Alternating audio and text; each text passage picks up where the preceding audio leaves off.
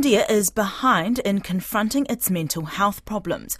Dr. Karen Mathias from the University of Canterbury helped run mental health programs in a northern part of India, where there are just eight government psychiatrists for 10 million people.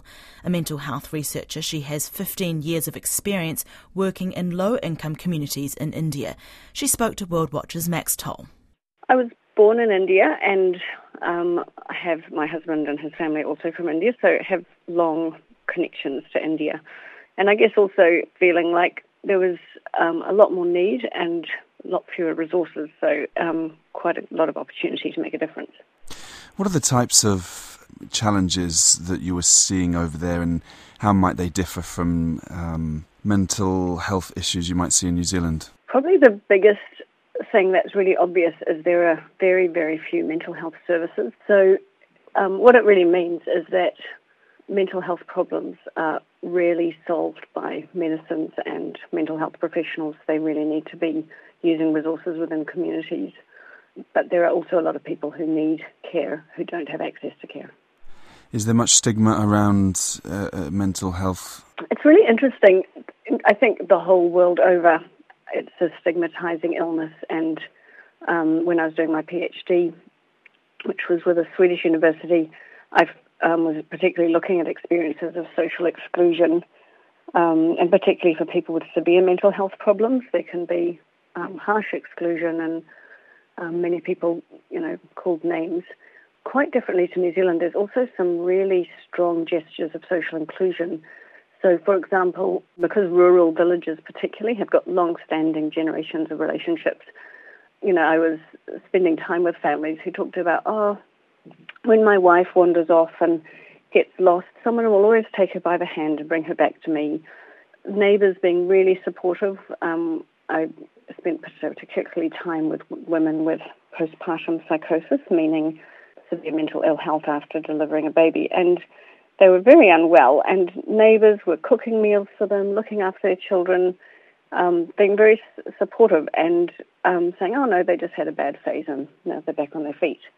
So there's also some much much more inclusive, and people with severe mental health problems live with their families. There's very few people living rough or on the streets compared to, um, I guess, a lot of people in New Zealand.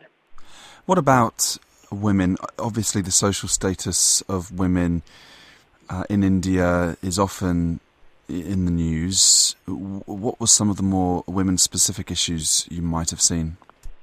India has got a very harsh patriarchy which disadvantages women and advantages men. It's also um, barely engaging with um, non binary gender identities.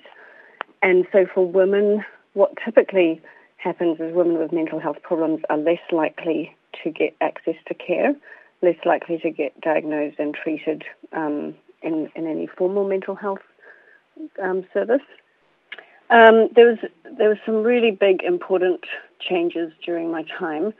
There was a big Mental Health Care Act that went through, which really changed the status to give a lot more autonomy for people with psychosocial disability or mental health problems. And the district mental health program, which was almost un- not functioning at all in rural areas of North India. There's now been significant training for doctors in primary health care, but there's a long way to go. It's still almost impossible in rural areas to get access to medicines for even something like epilepsy, but also you know, depression or anxiety or more severe problems. And the struggle to, to get help, how does that manifest itself?